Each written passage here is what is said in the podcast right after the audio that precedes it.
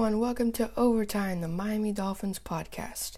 Let's dive right in by talking about the stats in the game against the Denver Broncos. So before the game, the Dolphins were in a five-game win streak and were six and three in the season, with Tua Tagovailoa having some good games for his first career starts. And, in, and if the season ended, would have been in the playoffs. The Denver Broncos were three and six before the game and Drew Lock was not having a good season, spraining an ankle in the Week 2 loss to the Steelers. The game started with Tua scoring a touchdown in the first quarter to DeVante Parker. That would be the only touchdown for the Dolphins in the whole game. Drew Lock threw for 270 yards but no touchdowns. Melvin Gordon scored the only touchdown for the Broncos in the first quarter. In the second quarter, the Dolphins were only able to make a field goal, and the Broncos scored two field goals with the score being 13 to 10 for the Broncos going into halftime. That is when the controversy starts. Tua Tagovailoa gets benched with Ryan Fitzpatrick coming into the game. Tua finishes the game going 11 for 20 pass attempts with 83 passing yards and one touchdown. In the third quarter, the Broncos score another touchdown with Melvin Gordon rushing in.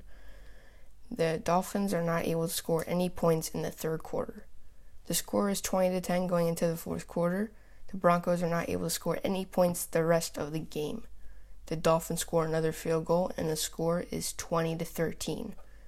The Broncos drive their way down the field and they run the ball and what turns into a nice gain turns into a fumble and Van Ginkel on the Dolphins recovers the ball on the 1-yard line with a few minutes remaining.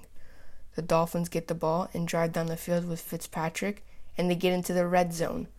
Ryan throws the ball and it gets picked off by Justin Simmons. Final score Broncos 20, Dolphins 13.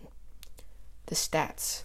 The Dolphins game against the Broncos team stats is total yards 223, passing yards 167, rushing yards 56, yards per play 3.7, 17 first downs, third down efficiency 7 for 16, total plays 61, Sacks allowed, 6.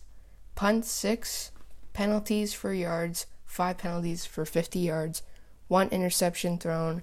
Time of possession, 29 minutes and 41 seconds.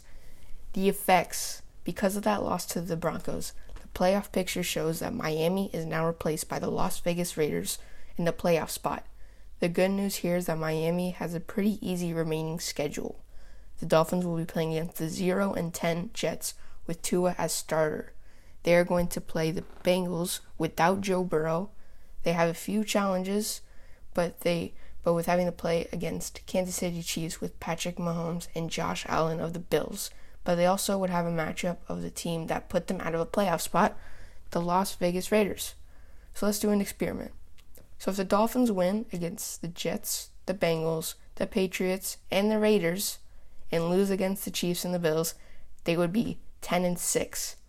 If the Raiders win against the Falcons, the Jets, and the Chargers, and lose against the Colts, the Dolphins, and the Broncos, then they are 9 and 7, and Miami, and Miami has a playoff spot. The roster. It has been announced that Brian Flores, the coach, has said no changes when it comes to the starting QB position against the Jets. That means that Tua Tagovailoa is going to be starting the game. That's it for today's episode of Overtime. Thank you so much for watching, and I'll see you next time in the game against the Jets. Bye.